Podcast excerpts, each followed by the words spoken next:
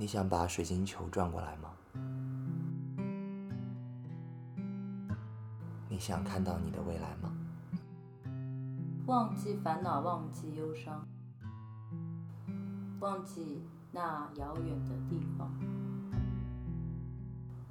某一天我会忘记我想要忘记你。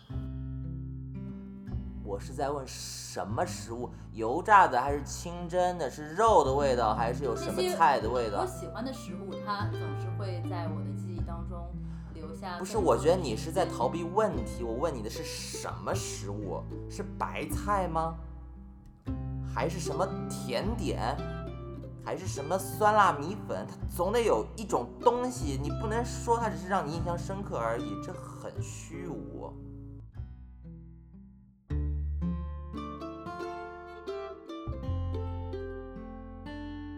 也许我要跟别人说你是一个很厉害的渣男，我才能告诉别人我不是那个傻的姑娘，我是一个聪明的侦探，傻的是他的女朋友。我不想说了。你累了吗？我忘了。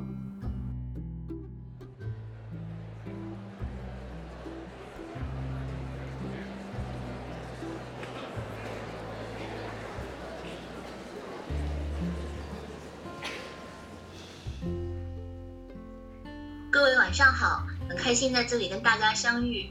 今天晚上我们会一起来到一个一人一故事的播客剧场，在这里每一个故事都会被听到，会被尊重，我们每一个人都会被看到，也会被接纳。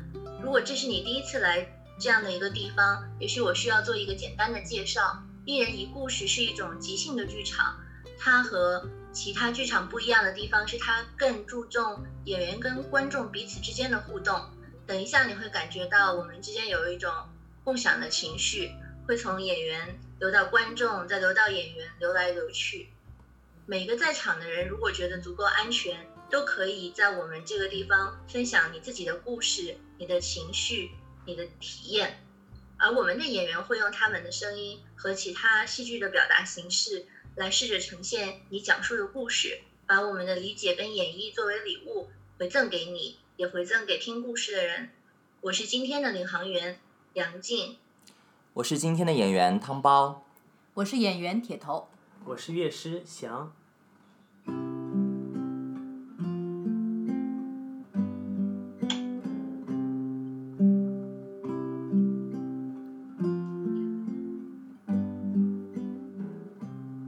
越来越多的地方都复工了，隔离的人也都被放出来了。隔离和疫情仿佛真的要离我们远去了，可是还有人在忙着处理疫情和隔离带来的烦恼与悲哀。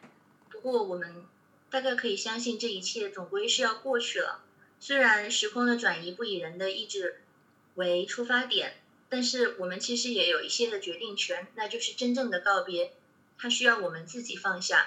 真正的重新开始就需要我们开始清理之前郁结在我们心里的忧伤和气愤。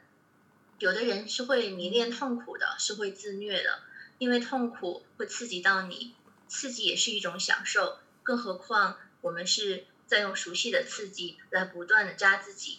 这时候其实我们需要停下，停下也就是一个 closure， 是一个真正的了结。过去的生活里有没有什么你曾经很珍惜但是放不下的东西和人呢？也许今天在这里我们要做的，我们可以帮你做的，就是一起告别，一起寻找这个真正的完结，这个 closure， 帮你放下。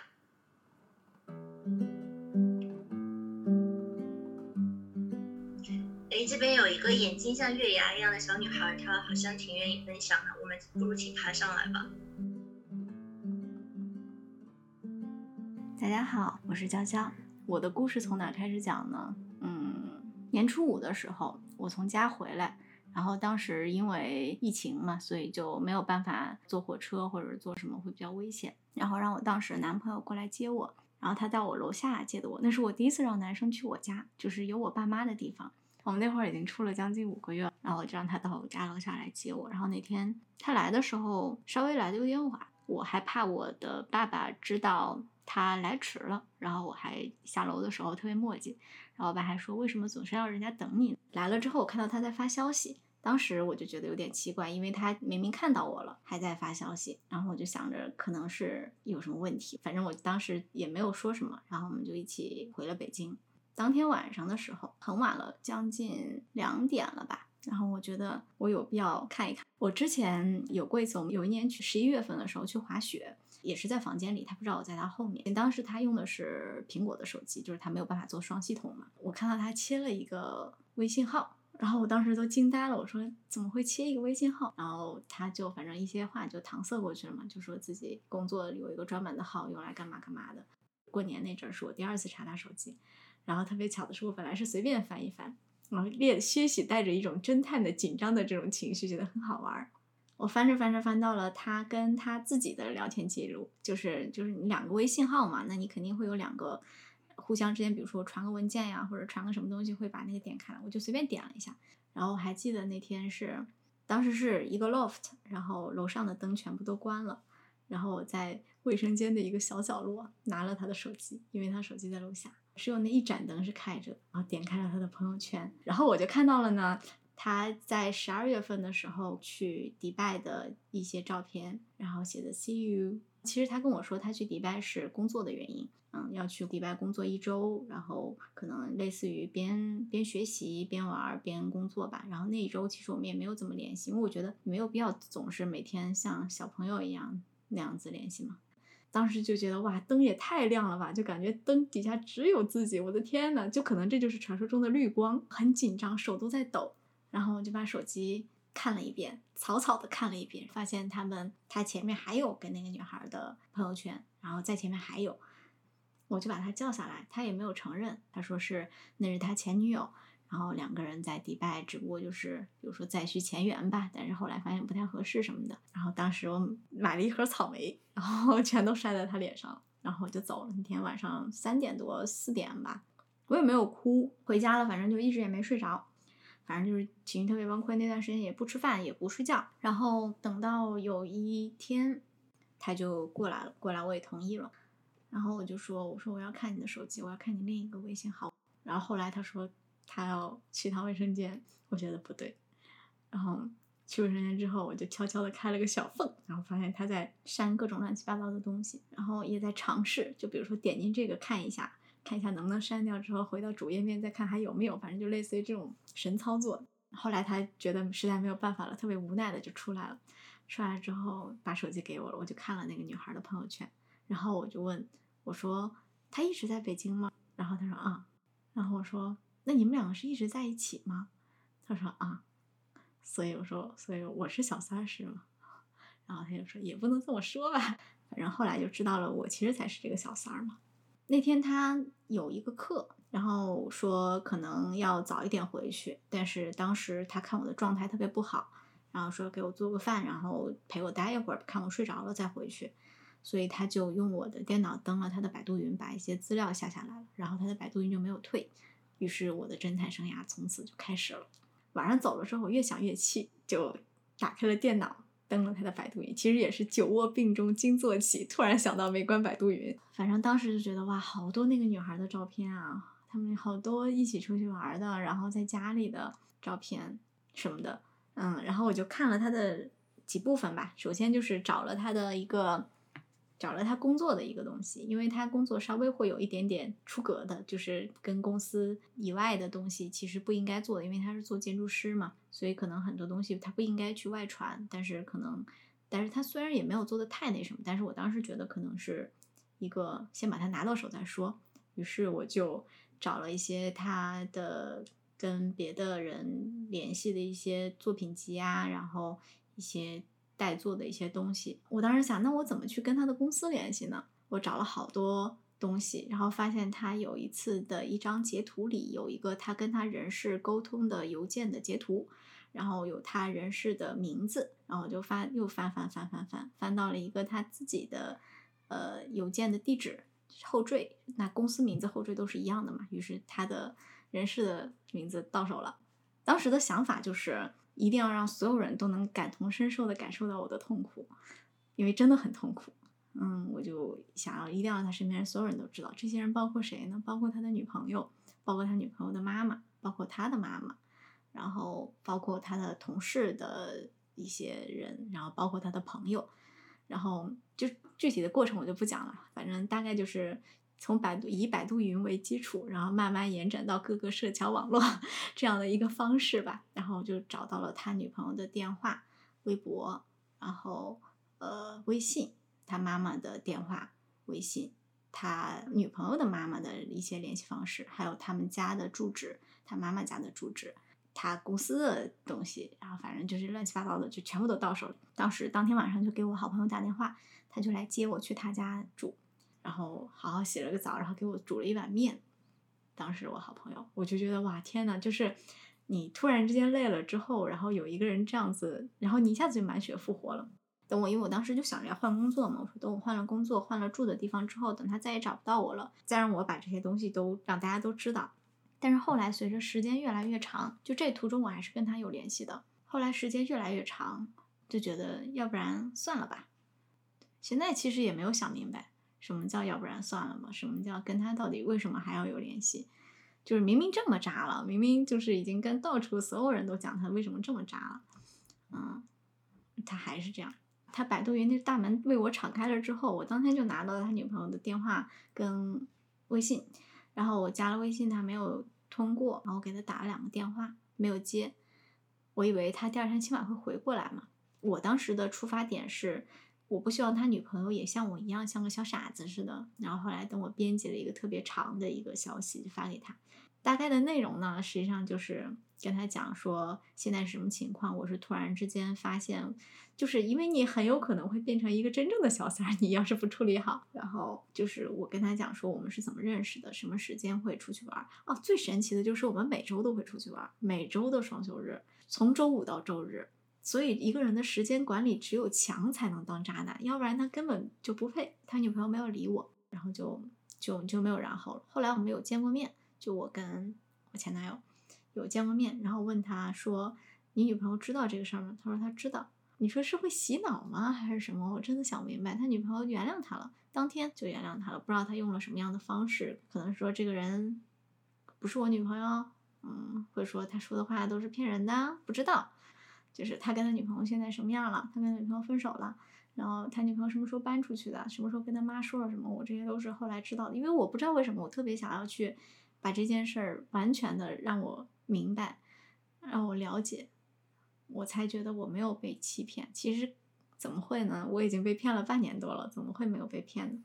对，然后我全程都是知道的，所有的事情我没有跟他撕破脸。一直他女朋友后来过了很久很久之后给我回了一个说我不认识这个人，你要是有谁会对不起你直接找他比较好。天哪，我能背下来然后我讲一些防骗指南吧，他会经常讲他去上课，谁知道是真的上课还是假的上课呢？我原来觉得肯定是真的嘛，你这种事情你不能说是你去上课然后我生气，那我是多小孩啊。在这方面时间管理再加上些许的这种小骗术，就能让他在双休日游刃有余的从家庭切换到我，从我切换到家庭。还有就是他最开始是最开始是苹果的手机，然后没有办法切双系统嘛，然后不是被我看到过一次嘛，他于是立志就换成了华为的手机。之前我就说你很少分享你的生活，而且我给你打电话你很少接，基本上都是过一段时间，可能是几分钟，可能是几个小时，他会回给我。可能我太粘人，没有自己的事情，没有自己的生活。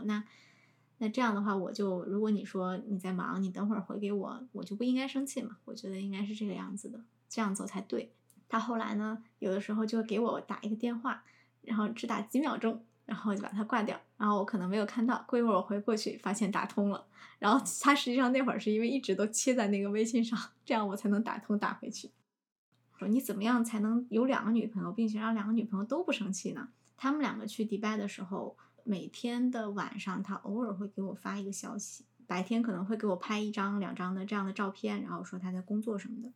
就首先你这个人设要立好，就是你得一直是那种爱工作的人设，你要不然的话肯定会就是让别人发现呀。然后我就觉得那不要打扰他了。然后其实才4个小时时差，你说怎么会有什么不对呢？他回来了之后还给我带了很多小礼物，那小礼物你说恶不恶心？他女朋友也有一份，这个事情真的是，其实我之前还遇到过很多故事，很多渣男，就我遇到的不好的人可能会比很多人要多，我也不知道什么原因，可能我是吸尘器。有的人讲说心中藏恶鬼，眼里无良人，就是你如果遇到了这么多不好的人，不好的事，就有的人就会忘记要善良。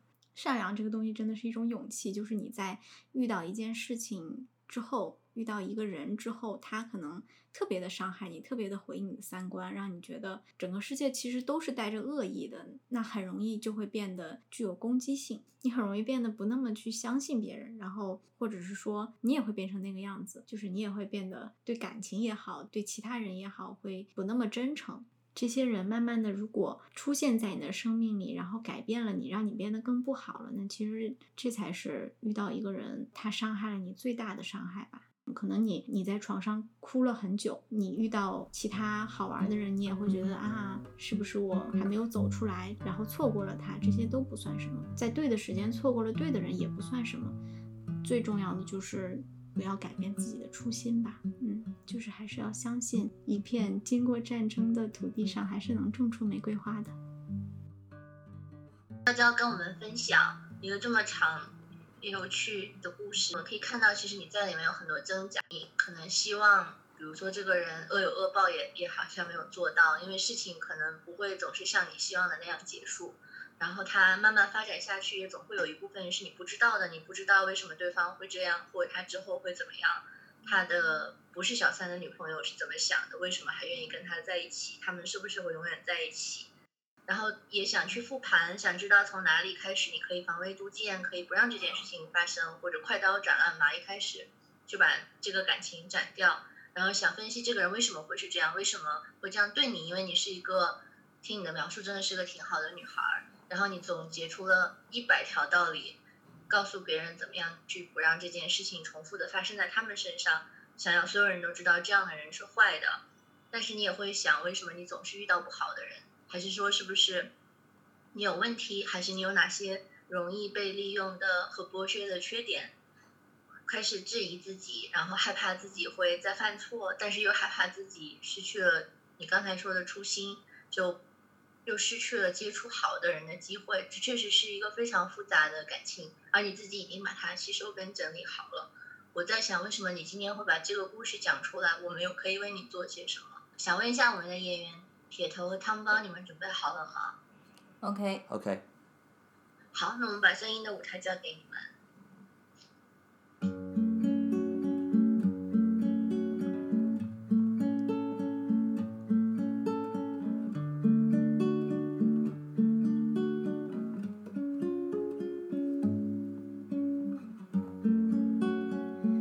面前有一个水晶球，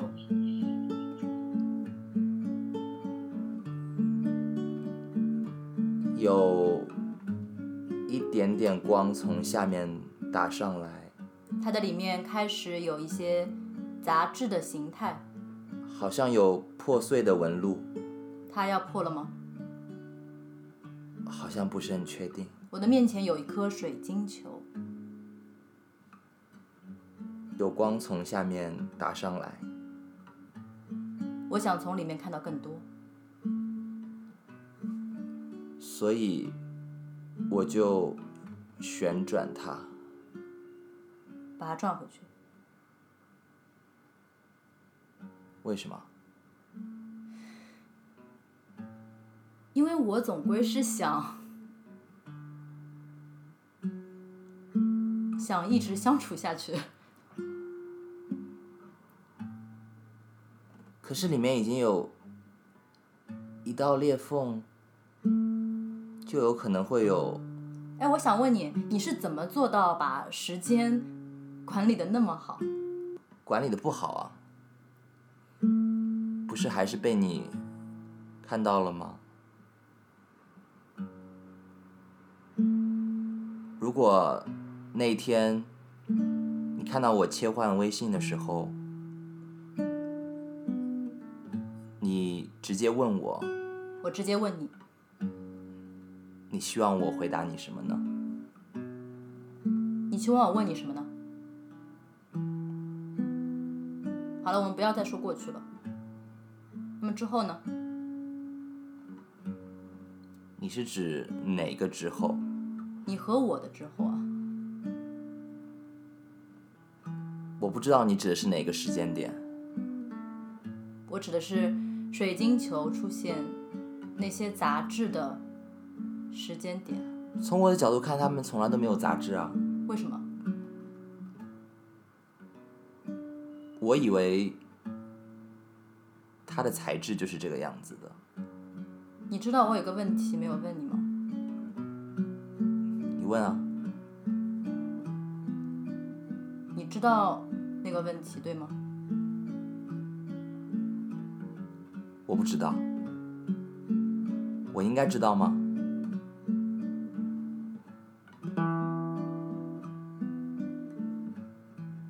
这里已经是一个战场，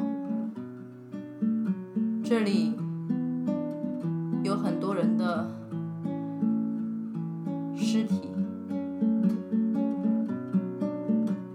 我是你的敌人吗？对我不好的人就是我的敌人。那你想干嘛呢？你要杀了我吗？你要把我的生活毁掉？我不知道。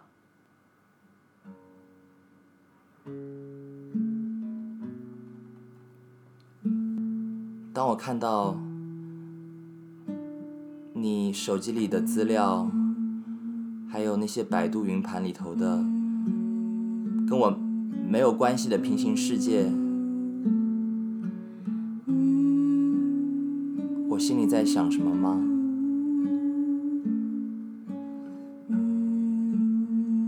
我可能是很愤怒，觉得很委屈，没有办法睡着。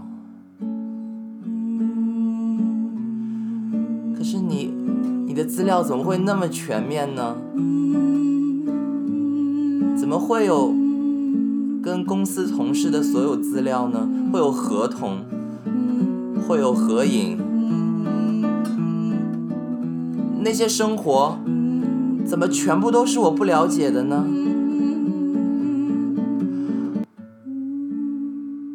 什么是女朋友呢？什么是爱情呢？什么才是对的亲密关系呢？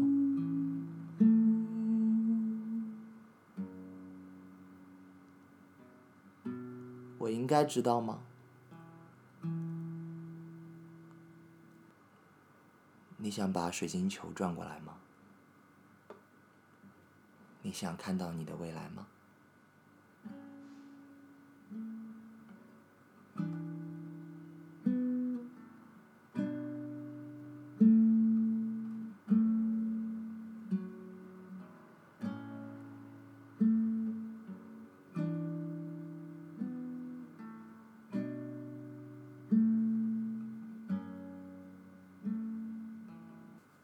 ？Sing 就到这里。我来谢谢汤包、铁头还有翔，刚才给我们了非常复杂的表演，里面还蛮曲折的。我觉得今天听娇娇讲的故事跟汤包、铁头和翔演的故事像一个故事的两面。娇娇讲给我们的是一个她已经很努力处理、吸收，然后再呈现出来，希望不给大家带来太多情绪压力的版本。然后汤包和铁头就是一个更加复杂，但是可能有一点点丑陋，但是有一点点真实的版本。这两个应该都是真的吧？就是事情是怎么样的，你当时是怎么想的，你后来是怎么样去记忆它，再去演说它的，都是真实的，他们也都可以共存。但就像我们今天的主题想要讲的一样，可能快乐的去面对它是一种放下的方法，但可能在做到这个之前，你在自己心里面真的已经做了无数次像汤包跟铁头演的那种撕扯啊、质问啊。今天我有一个很喜欢的说唱艺术家，他叫小老虎，他在上海被隔离了17天，今天是第14天。然后因为他是一个说唱艺术家，所以他当然要录一段出来，其中有一段词我觉得还蛮好的。有一天我们会忘了这段日子，忘了也不错，因为需要珍惜的肯定是已经失去的，不珍惜了说明他回来了。因为娇娇要加班，所以他就提前走了，但是我们已知就他留下的信息是他现在已经有了一个新的男朋友，所以可能客观上这段日子就慢慢真的会离他远去了。我能以我有限的人生经验去想象，就是这个故事的细节会越来越少越来越少，这就是一个遗忘的过程，少到有一天他真的变成了别人的故事，有一天他再来听今天晚上的这些东西，可能他真的会被现在这个努力勇敢的人又感动到，但是那已经是过去了。你觉得他说这个故事代表他真的终结或者告别那段人生历史了，还是说其实这些东西其实也有可能在反反复复的折磨他？我觉得伤害和对伤害的处理都是螺旋型的，就是你会好一阵子再不好一阵子，对吧？就是无论你是分手啊、离婚啊、被人欺负啊，或者你自己有可能做错了事情的伤心，他因为大家现在都是懂得心理健康的成年人，你会知道要处理这些情绪，不能让他每天包围着你。你也确实做很多心灵的或者肉体的努力，不色情的，然后就去处理这些东西，但是他有的时候就是会回来的。他之所以能伤害到你，说明你确实是在乎这个东西、爱过这个人的，对吧？所以他可能会在你比较脆弱的时候过来再吃你一口，然后你要摆脱他的那个过程就要重新开始。我说他是螺旋型的，就是他也不是原地不动，也不是走完了再跑回来又被拉回来重新开始。我觉得他是那种底盘特别大，然后越到顶尖越小越小越小，最后他，我相信啊，最后就是他可能真的就变成你过去生活的一个注脚，就是你不会再去问一个水晶球为什么当初会这样了，就是就这样吧。你如果想要给你的心情就是取一个标题或取一个名字的话，你想给他取一个什么名字呢？或者我们一起连线一起听这个故事有这些感想的这一段时光，如果你要给他命名加一个标题的话，你愿意加一个什么？某一天我会忘记我想要忘记你。好，请听。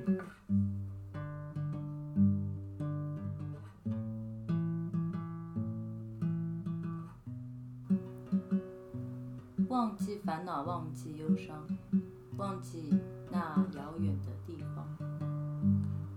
但你每次唱这首歌的时候，就又把烦恼、忧伤，我只是说起烦恼、忧伤这两个词而已啊。还有那个地方呢？地方它是一个中性词。比如说什么地方对你来说是中性的呢？任何地方。家也是中性的吗？这个部分我不知道哎。你还记得你在哪里读过大学吗？当然。那个地方有什么特别的气味吗？食物。什么食物呢？那些气味特别强烈的食物，它总是能够在记忆当中停留更长的时间。我是在问什么食物，油炸的还是清蒸的，是肉的味道还是有什么菜的味道？我喜欢的食物它总是会在我的记忆当中留下。不是，我觉得你是在逃避问题，我问你的是什么食物，是白菜吗？还是什么甜点？还是什么酸辣米粉？它总得有一种东西，你不能说它只是让你印象深刻而已，这很虚无。你知道我为什么说不出来吗？你想知道我为什么说不出来吗？我想啊。我想这样来解释它，就是我没有办法说出我已经忘记的东西。你不是说你记得你在哪里上过大学吗？是的，然后你问了食物。那好，那我们不问味道，那你的大学是什么颜色的呢？大学的颜色，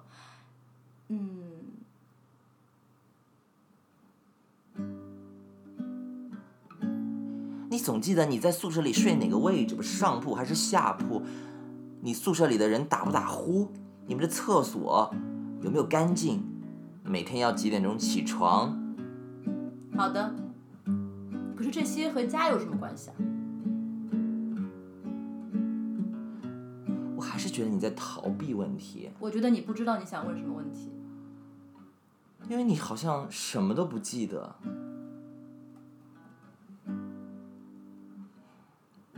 那你这样吧，你告诉我，你在家里面发生过的最快乐的事情是什么？你不会让我定义什么是快乐吧？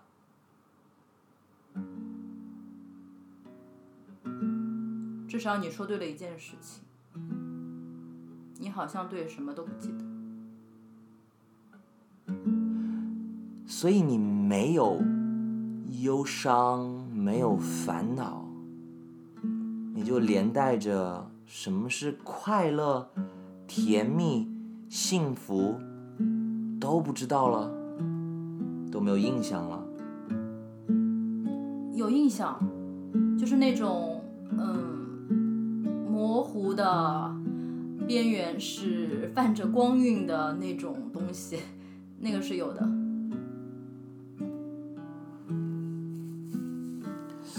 那个是有的，我没有什么都忘记，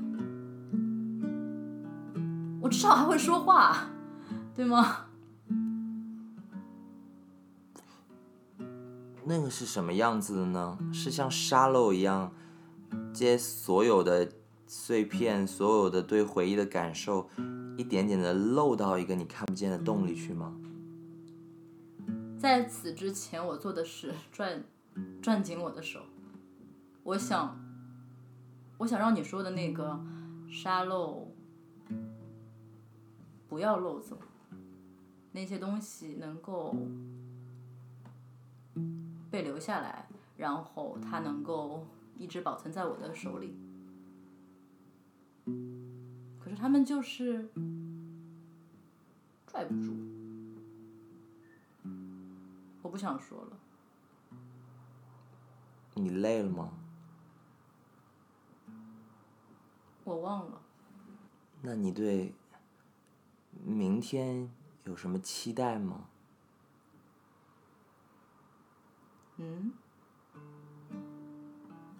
就也许我在想，你对过去的烦恼、忧伤、感情都不再有感觉了，那也很好啊。那代表你握紧的手里现在什么也不剩了，是不是代表着你可以再去拥有些什么呢？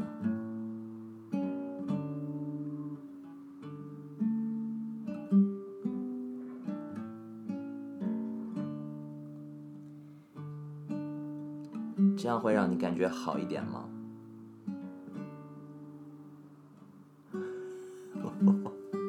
我知道你要回答什么，你要说我忘了。我忘了。你会唱吗？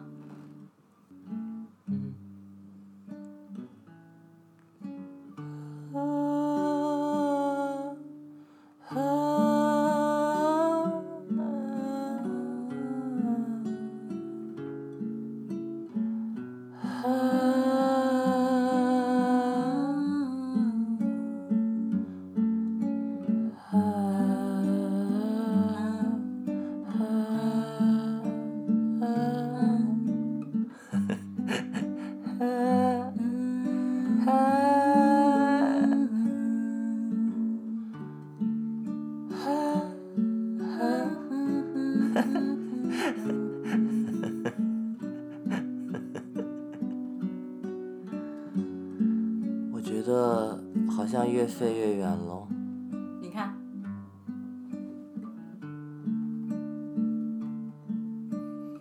信。好，这个礼物送给你。谢谢糖包，谢谢铁头，谢谢翔。没想到作为一个穿场的女团员还能拿到自己的礼物，然后我挺喜欢最后那段音乐的，感觉轻松了很多。就我之前确实被一个事情或一段事情困扰过，然后紧紧不放，有点像娇娇这样去复盘，然后自己变成一个侦探，在自己的故事里面找槽点，然后把它变成笑话或者攻击对方。但是我好像慢慢到了唱歌的这个阶段了。那今天晚上的时间毕竟有限，然后这也是我们第一次尝试做声音剧场，然后可能有很多大家没有适应或需要适应或大家很喜欢或者不是很喜欢的地方，也希望你们能找到我们，然后反馈给我们。就是还是欢迎大家在自己的城市里面去找一人一故事剧团的演出，如果愿意的话可以去现场看一看，然后也试试看举手讲一讲自己的情绪和故事，对，可能会有跟声音的体验不一样的感受，嗯，但如果你没有时间的话，你也可以就听一下这个节目，对，听一次这个节目，对，把它就当一个小小的种子，就种在你的心里，因为有一天你会不小心拐弯就走进我们的剧场，这样，嗯，转角遇上爱人，对，还挺多这样的观众的，不知道怎么回事就来了。那接着汤包的讲，就是我们是上海的还原剧团，行。